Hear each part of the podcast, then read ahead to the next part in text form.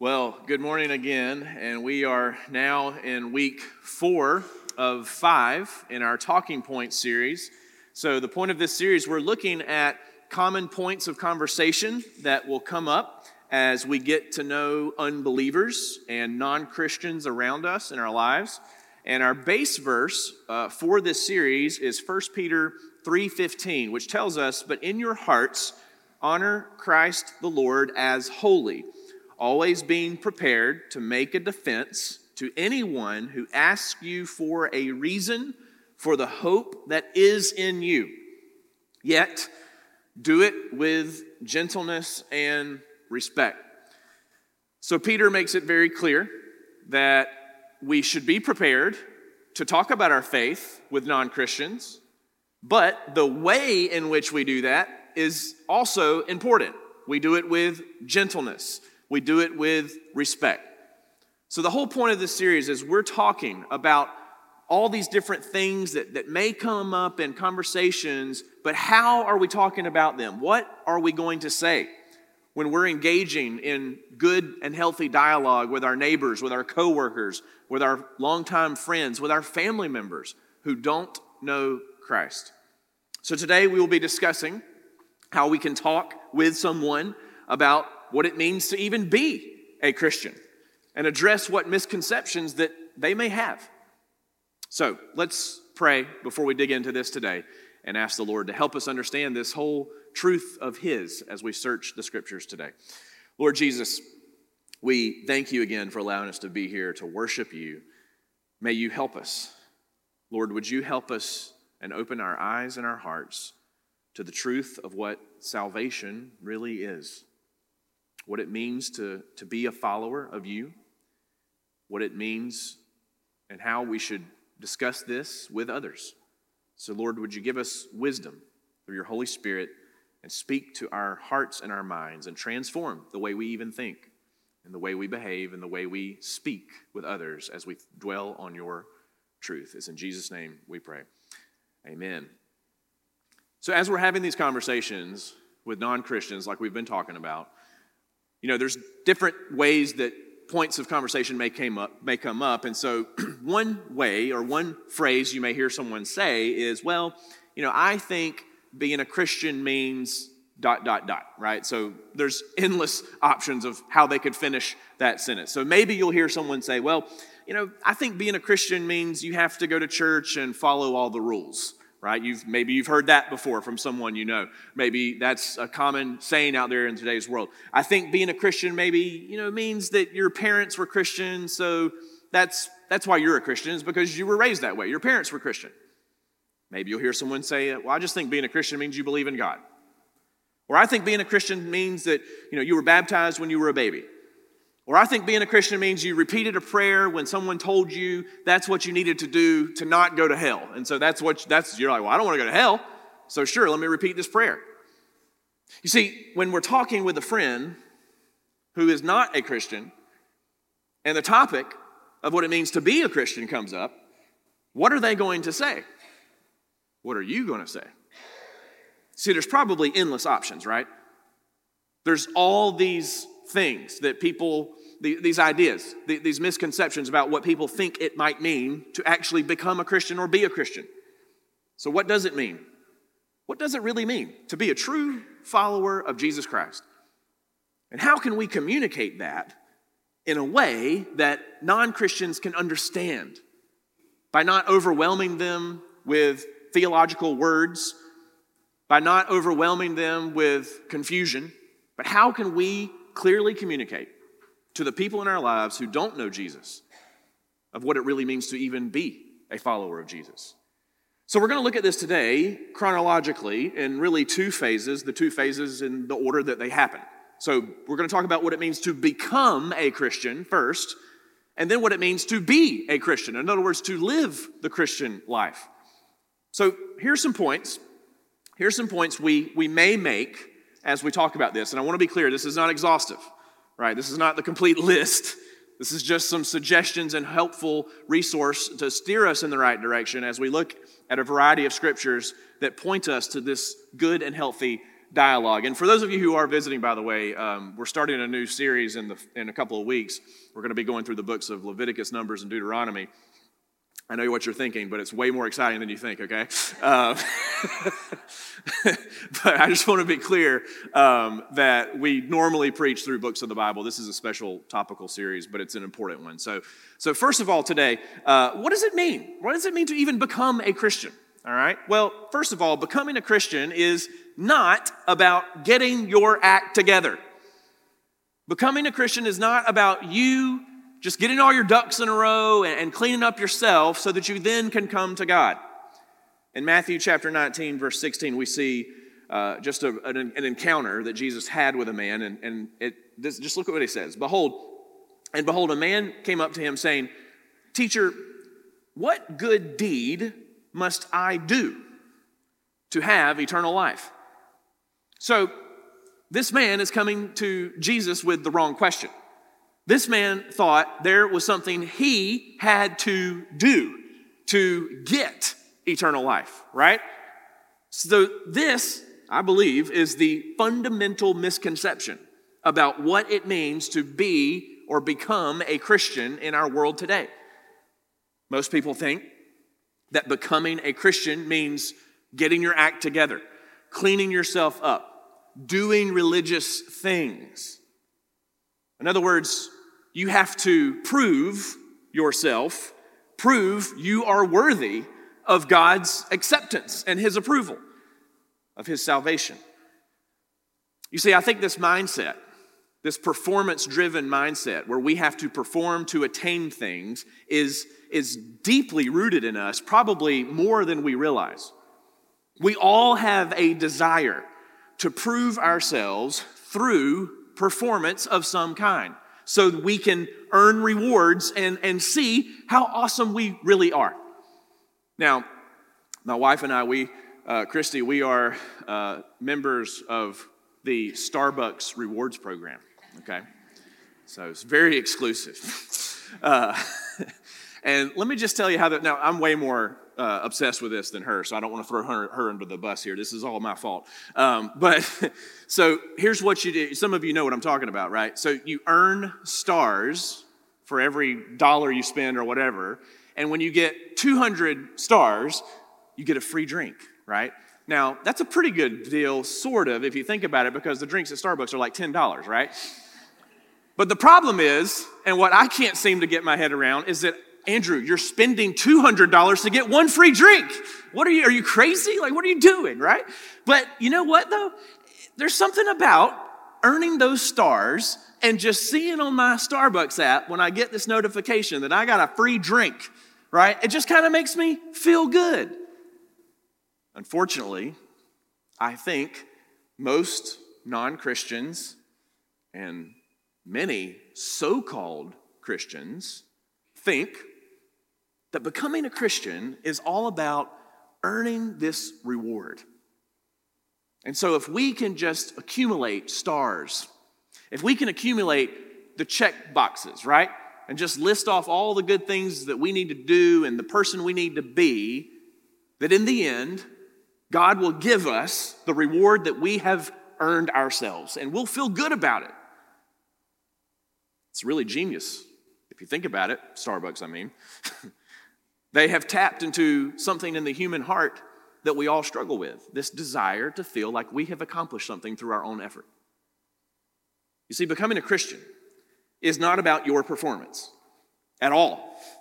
It's not about getting your act together. It's not about quitting some bad habits and then hoping that because you quit some bad habits and you started coming to church, that God will see that and say, you know, he's done a good job. I think I'm going to let him in. Dane Ortlund, uh, author of the book Gentle and Lowly, says it is the most counterintuitive aspect of Christianity that we are declared right with God not once we begin to get our act together, but when we collapse into honest acknowledgement that we never will. We never will. In other words, your goodness will never be good enough. Your goodness will never be good enough for a perfect and holy God. David Platt, in his book Radical, uses an illustration that I've used several times and I think it's really helpful. Imagine, imagine that God is at the top of a mountain. And so all religions essentially teach the same thing that we have to climb the mountain to get to God. He's up there. And so we've got to pull ourselves together. We've got to work really hard. We've got to gather all the right tools and the resources and perform the right way and do the right things and say the right things and hang around the right people to climb this mountain. And if we can somehow get to the top, then God will know us and He'll love us and He'll welcome us into His eternity forever. Every religion essentially teaches that message in different forms except Christianity. You see, Christianity teaches us that we cannot climb the mountain.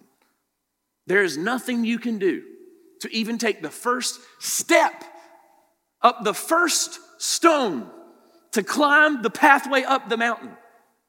We will fall backwards and bust ourselves every single time because we are flawed with human sin. It is a problem innate in us, it is a problem reoccurring in us. It is our number one issue that we do not want to get to God. We want to worship ourselves. But the good news of Christianity is even though you can't climb the mountain, God came down the mountain to us. That is the gospel. That Jesus Christ, the Son of God, became a human he was fully God and fully man and became one of us so that he could take our place, so that he could do what we could never do, so that he could put us on his back and climb the mountain for us through his perfect life, his atoning death, and his resurrection. You see, we can't climb, we cannot get our act together, we never will. So we must admit this, we must know this to truly accept Jesus as our Savior. But that's not the only thing here. The second thing I want us to see is that becoming a Christian not only does it mean you can't get your act together, it means, or it is not a means to an end. Becoming a Christian is not a means to an end. We need to be careful when we're talking with other people about what it means to even become a Christian. We need to be careful not to portray Christianity to our friends as just a way to kind of help them out, you know? Man, you know, I, if you, I think if you came to church, you'd really find, you know, happiness and, and your life would be better. Right? It, it, Chris, if, if we kind of, if we, and this can be incidental, I don't, I don't think we mean to do this sometimes, but we need to be careful with our words, not to make it sound like, hey, you know, you've tried this and you've tried that, now try Christianity. It'll make you a better person. Like it's just some kind of life improvement seminar that's going on every week. A better version of yourself. Pastor J.D. Greear wrote a book called Gospel, explaining the gospel of Christianity. He says, True religion is when you serve God to get nothing else but more of God. Many people, he says, use religion as a way of getting something else from God they want blessings, rewards, even escape from judgment. Getting religiously active in a church does not necessarily mean you have become a true worshiper of God. You may have simply discovered religion to be a more convenient means to other cherished idols like respect, pride, success, a good family, or prosperity. You know, I think he's right. I think that sometimes if we're not careful, we can portray in our conversations that Christianity is a means to some other end. Oh, don't you want to be a better person? Don't you want your life to improve? Well, here, try Christianity, try Jesus. You see, in 2 Kings chapter 17, it documents one of the major events of world history when in the 700s BC, the Assyrian Empire captured and exiled the northern kingdom of Israel. But here's what happened many Assyrians came to live in Israel and they tried to worship the God of Israel while also worshiping their other false gods. So they're trying to do both at the same time. And look at 2 Kings 17 41. This is in the NIV translation. It says, Even while these people were worshiping the Lord, they were serving their idols. Man, is it possible? Is it possible that some of us here today, the reason we're here is because we're really worshiping something else under the mask of worshiping God? Are we coming to church to impress other people? And so our real worship, our real idol is respect or having the approval of someone. It's not coming to get God for God, it's coming to God to get someone else to like us. Is the real reason we're here is so that we can feel better about ourselves. So that we just feel good about ourselves and, and we have a little bit better self esteem. And so, God, thanks for helping me. Thanks for helping me achieve this better version of myself. You see, Jesus is not a means to some other end. He is not here to help us become just a better, well rounded person. If we portray Christianity as just a way for somebody to improve themselves, that is not the true gospel. Here's how Jesus described what it means to become one of his followers. Lark read some of this in our worship earlier. Listen, Mark 8 in Mark 8, 34 through 38, and calling the crowd to him with his disciples, he said to them, If anyone would come after me, let him deny himself and take up his cross and follow me. For whoever would save his life will lose it. But whoever loses his life for my sake and the gospel's will save it. For what does it profit a man to gain the whole world and forfeit his soul?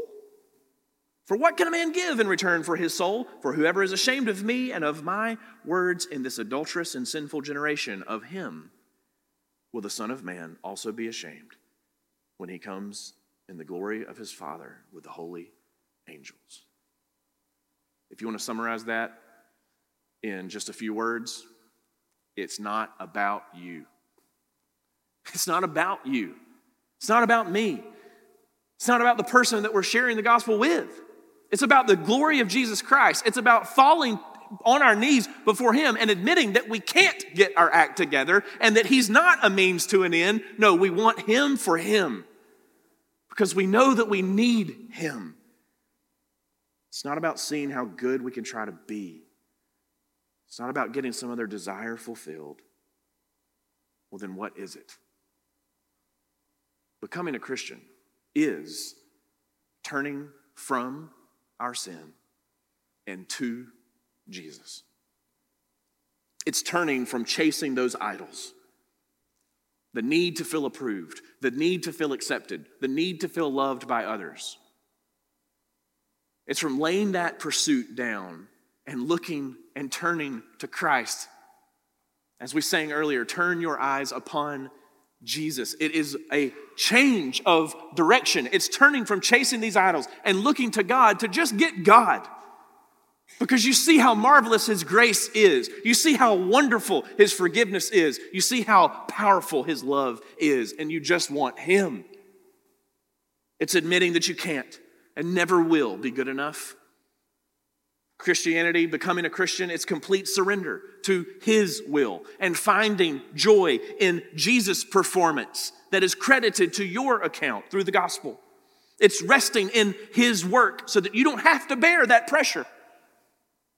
You know, in John chapter 3, Jesus was having a conversation with a religious leader named Nicodemus. Now, let me tell you about Nicodemus, okay? He was probably the most esteemed and well respected religious leader in Israel in the first century. So you're not talking about this is not just another guy off the street. This is the top dog for religious leaders in Israel in the first century. He comes to Jesus in the middle of the night because he doesn't want to be seen. Now, he was a Pharisee. Now, here's the thing about Pharisees Pharisees were these, this religious group of leaders, okay, in first century Palestine. They were very confident. They were very confident that they had their act together. They were very confident that they were morally superior than everybody else. They felt that they knew what they were doing, that they had done a good job of checking off all the boxes, and that God loved them because they had earned his love. If Jerusalem had a Starbucks in the first century, Nicodemus would have been president of the Rewards Club, trust me. But look what Jesus says in John chapter 3. Jesus answered him Truly, truly, I say to you, unless one is born again, he cannot see the kingdom of God. Now, this, is, this confused Nicodemus at first because he thought that his first birth was okay. He thought, in other words, that the life he had built over time, over his years, was just fine and dandy. He didn't see any need for this repentance language. He didn't see any need for being born again, this new life. He thought the life he had built was just fine. Then Jesus says, No, you need a new life, Nicodemus. I know that you have done well in many ways and you are a very well respected person in the community, but I'm telling you that you need to start over. That's the last thing Nicodemus thought, probably thought he would hear that night. Jesus is telling Nicodemus that the life he has built is built around him. You see, Nicodemus' greatest sin was his own pride and thinking that he could earn his salvation. But from the very beginning of Jesus' ministry, he proclaimed that we must all turn from our sin, this mindset of earning God's approval, of thinking that we've got our act together, right? This mindset, we're turning from that and to Him and Him alone for salvation. In Mark 1, when Jesus came into Galilee, he started proclaiming immediately the gospel of God. In verse 15, what does he say? The time is fulfilled and the kingdom of God is at hand. Repent and believe in the gospel. So, from the very first moment of Jesus' ministry, he is automatically coming out the door saying, Repent and believe. Repent and believe. The word repent means to turn. To turn from this idea that you think you can do it and turn to Jesus and say, I can't. I can't do it. Please, would you be everything I could never be? From the very start, this was the message that Jesus' life, death, and resurrection was for us. That Jesus died in our place, the death we should have died. That he's alive. That the resurrection is real. That Jesus is alive today just as much as you and I are sitting here right now.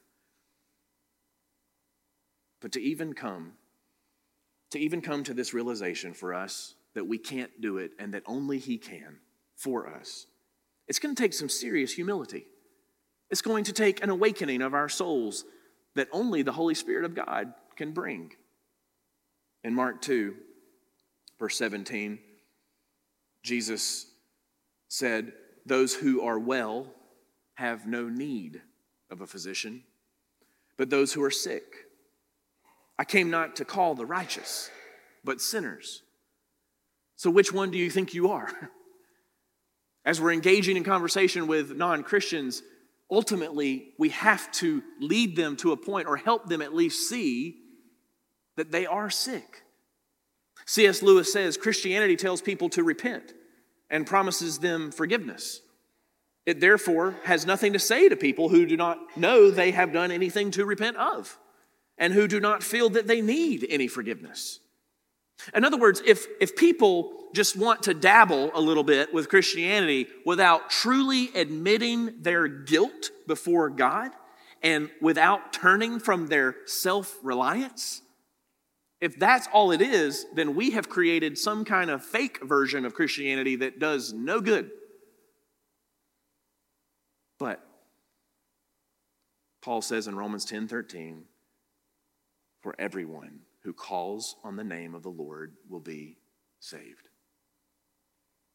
Saved from what? From the wrath of an eternal, holy God who cannot allow sin into his kingdom. You see, this calling, this calling out to God, as Romans 10 13 tells us, whoever calls on the name of the Lord will be saved. This calling, it's not a robotic response. It's not a formulated phrasing of words. It's not, it's not this assent of knowledge either. It's more like a cry of someone who is drowning in the ocean with no help around them in sight. And so you know in that moment that all you can do is cry out to God to please, please send someone to rescue me. That is all you can do. There is nothing you can do. In the middle of the ocean with no boats or life rafts around you, that's all you can do is cry out to your Maker and pray for mercy that somehow He would send someone to rescue you. That is the cry of salvation.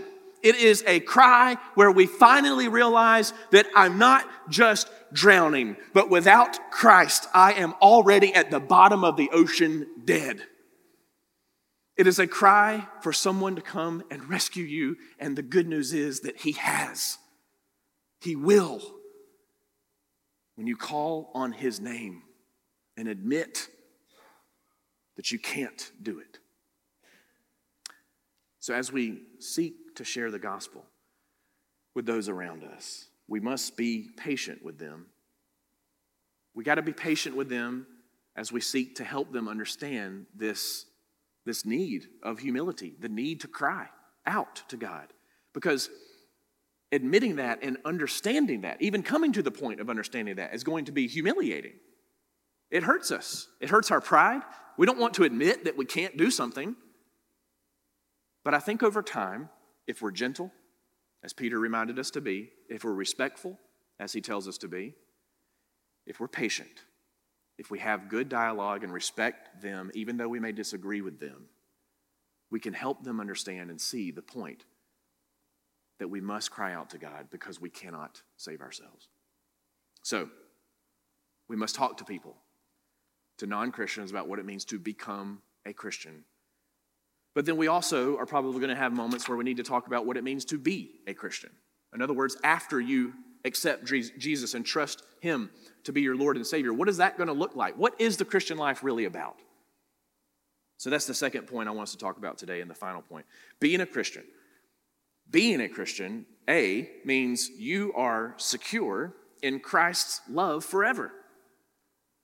Being a Christian means you are secure in Christ's love forever. That's what people need to know that the Christian life is really about. In Matthew 11 28, Jesus said this Come to me, all who labor and are heavy laden, and I will give you rest. You see, the rest, the rest of Christ means you are secure. Once you trust Christ as your Savior, God adopts you into His family, and nothing can ever change that. Not even your performance. It wasn't your performance before, and it's not going to be your performance after because you are His forever. You've been bought with a price. In John chapter 10, Jesus said, My sheep hear my voice, and I know them, and they follow me. I give them eternal life, and they will never perish. And no one, no one, nothing, no one, not even yourself, no one will snatch them out of my hand. My Father, who has given them to me, is greater than all, and no one is able to snatch them out of the Father's hand. There is no snatching your soul. You are secure in Christ forever. If you have turned from this mindset, of thinking that somehow you could climb the mountain and you have fallen at the feet of Jesus and said, Please come down the mountain. Save me, Lord. I am drowning. I am dead without you. Save me, Lord. From that moment and forever on, you are secure. Your future is secure. No matter what keeps you up at night in this earth, in this world, no matter what it is that you have anxiety about, that you fear about tomorrow, there will always be the truth undergirding everything else, that you are secure. Your future is going to be just fine for all eternity. We may lack the love of others, but we will never lack the love of God. We belong to Him, we belong to Jesus. We are secure in His love forever. And that brings us to our final point. Being a Christian, B, means God transforms your entire life by His love. So I think as we're talking to people about what it actually means to be a Christian, we want them to understand that We're secure in Christ's love. And so that changes the way that we live. It changes the way that we think. It changes our entire lives. What people must understand about being a Christian is that it's not a checklist of things. Like I said, it, it's not, the checklist didn't get you here, and the checklist is not going to sustain you either. Just throw the checklist away. And you don't have to, you don't have, you don't have one in, in the moment now of this list where, oh, here's all these commands I must obey. But now, let me be clear. Are there commands in the New Testament that we should obey? Absolutely. Is this contradictory? No.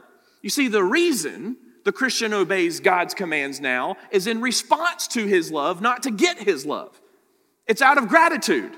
The reason that we obey Jesus and we look in the scriptures and follow what they say, why do we do that? Because we want to love God. We want to please Him out of the gratitude and the thankfulness of what He's already done for us. That's exactly what Hebrews 12 is talking about. The author of Hebrews says, Therefore, let us be grateful for receiving a kingdom that cannot be shaken.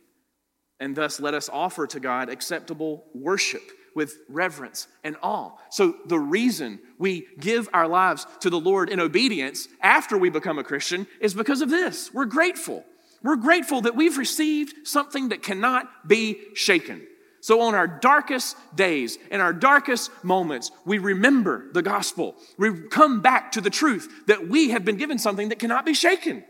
The rest of your world may be shaking around you. The ground you're standing on on this earth may be trembling, and your life may be crumbling in different ways or different seasons of life. But all along, we stand firm on the truth that no, we belong to a kingdom that can't be shaken. And so when you begin to meditate on this truth, the more, the more that we really take time to study God's word and meditate on this great gospel truth, what Jesus has done for you, the more grateful we become. And therefore, the more you love God. Listen, maybe you've struggled before and thought, you know, I just don't know how to love God more. I wish I loved God more, but I don't even know how. I don't know where to begin. Go back to the gospel, go back to the cross. Focus your heart and your mind on the scriptures about what Jesus has already done for you? Are you really, are you really, are you really doing that? Are you really taking the time to just process that, to digest it mentally, emotionally, psychologically? Are you meditating on the Word of God in the still moments of your day so that you can, you can be grateful? You're not going to be grateful for something unless you really take time to think about it. That's true in your marriage. That's true, true with your kids. It's true with anything, your work, if you just start getting in the routines of life and just accomplish a bunch of tasks every day and, and you just bypass the still quiet moments with the Lord, you're not going to grow in gratitude. Make time to do that. We must. That's how we grow in our love for the Lord. The more that we truly love Him, the more we will want to obey Him. That's where the life transformation happens. It's God's love it's only His love that transforms us through the power of His Holy Spirit and His Word. You no longer have to be driven by your anxieties and fears of losing something in this world. There are so many things in this world that we don't want to lose. Trust me. I don't want to lose a lot of things in this world. But at the end of the day, even, even if we lost something that we dearly love, we could still know, we could still know that our identity is built on something even greater. You no longer have to look to your social status or your money or count how many friends you have. You no longer have to define yourself by these things. When we open the scriptures and we come to God in prayer, the gospel works itself deep into our hearts and it reorients our desires around Him. We begin to love the things that God loves. That's the Christian life. It's continual repentance, it's constantly turning away from our sins and the idols that cling so closely to our hearts. It's a continual turning to the gospel, reminding ourselves constantly through His Word as the Holy Spirit works its truths deep into our heart. The Holy Spirit shows us how to love God. To quote Pastor J.D. Greear one more time, the gospel, he says, the gospel is not just the diving board off of which we jump into the pool of Christianity the gospel is the pool itself. And so, as we dwell on it and think about it, then in response to that gift, we are moved to obey. Love for Him grows in response to His love for us. That's when our lives change. That's when we begin to love God more and love others. You see, the gospel, when we dwell on its greatness, it, changes us in a way that we, we just cannot help but be changed. When we see the sacrifice of Jesus Christ, his humility, him giving up the riches of heaven to put our interests before his own, when we see his example and what he's done, how could we not? How could we not love others in the same way? How could we not be moved to love others in the way that we've been loved? We don't, you, you no longer, as a Christian, you no longer have to be manipulative to get your way. You no longer have to be dishonest or selfish because no one else and nothing else could possibly give you what Jesus has already given you. So the more you understand that and contemplate that, the more free you are to love other people because you don't need them to give you things. God has given you everything. I want to close today by reading a remarkable account in Acts chapter 2 of the first church. So, when I say first church, what I mean is after Jesus rose from the grave and ascended back to heaven, he gave his disciples this commission to make disciples, to make more disciples, to go and spread his truth and his good news to the world. And as they began to do that, what we now know as the church was formed. It was Jesus' idea from the beginning that his people, the body of Christ, the family of God, would come together and live in a way that was quite remarkable compared to the rest of the world. This is what happened in Acts chapter 2, beginning in verse 37, Peter is preaching in Jerusalem to a crowd. And here's what the people responded. Now, when they heard this, he's preaching the gospel. So Peter's preaching the gospel, proclaiming Jesus' good news. Now, when they heard this, they were cut to the heart and said to Peter and the rest of the apostles, Brothers, what shall we do? What shall we do? We have heard this message that Jesus has given his life for us. He lost his so that we could find ours in him. What shall we do now? Peter and Peter said to them, verse 38, repent and be baptized, every one of you in the name of Jesus Christ, for the forgiveness of your sins, and you will receive the gift of the Holy Spirit. Turn away from your sin, Peter says, and turn to Christ. And then look down at verse 42 and 47. This is what happened. Listen, we've used, you know, sometimes in the evangelical world in America, we use the word revival a lot and, and we pray for revival and all this stuff. And listen, let me tell you something. If you want to see a revival amongst the church today, you know where it's going to start? It's going to start with you walking across the hallway in your apartment building and making a friend who's not a Christian and sharing the love of Jesus with them. It's going to start with you walking over to the next desk at your work and making a friend who's not a Christian and sharing the love of Jesus with them. It's not going to happen by bringing in some great motivational speaker to this church. It's not going to happen by turning on the television and just hoping that all the bad things in the world are wished away. It's going to happen by the followers of Jesus living in biblical community as they seek to love and obey and adore their Lord and Savior, Jesus Christ. And here, I'm telling you that because here's what happened. In Acts chapter 2, it did happen. Look at this, verse 42 through 47. And they, these new Christians, these new believers, they devoted themselves to the apostles' teaching and the fellowship, to the breaking of bread and the prayers. And awe came upon every soul, and many wonders and signs were being done through the apostles. And all who believed were together and had all things in common, and they were selling their possessions and belongings and distributing the proceeds to all, as any had need. They were laying down their idols they were saying, I don't need this, I don't need that. But this person is in need. And just like Jesus treated me and gave up the riches of heaven to serve me, I'm going to serve this person. I'm going to sell my possessions and help them. This is remarkable. This is almost crazy, we would say. Verse 46 And day by day, attending the temple together and breaking bread in their homes, they received their food with glad and generous hearts, praising God and having favor with all the people. And the Lord added to their number day by day those who were being saved. That was the first revival. And that is how it happens. It's a gratitude that we have because we belong to the kingdom of Jesus Christ that cannot be shaken. And so, what does that do? When you really contemplate that, when you really meditate on that, and you take time out of your day to be grateful and thankful for Jesus and what He's done, it transforms the way you think about yourself. You no longer need people to serve you, you look for ways to serve them. You no longer need this world to just wish it away and, and, wish all the bad problems away. No, you, you engage with the world. You go to the hurting. You go to the lost. You go into the darkness and you be a light. That's what the first church did because they were so transformed by the power of God's love. Can we be that kind of people today? I mean, can we be this? Can we do that in the year 2023? What if people think we're crazy? What if people think that, man, that church, they're just too excited about Jesus, right?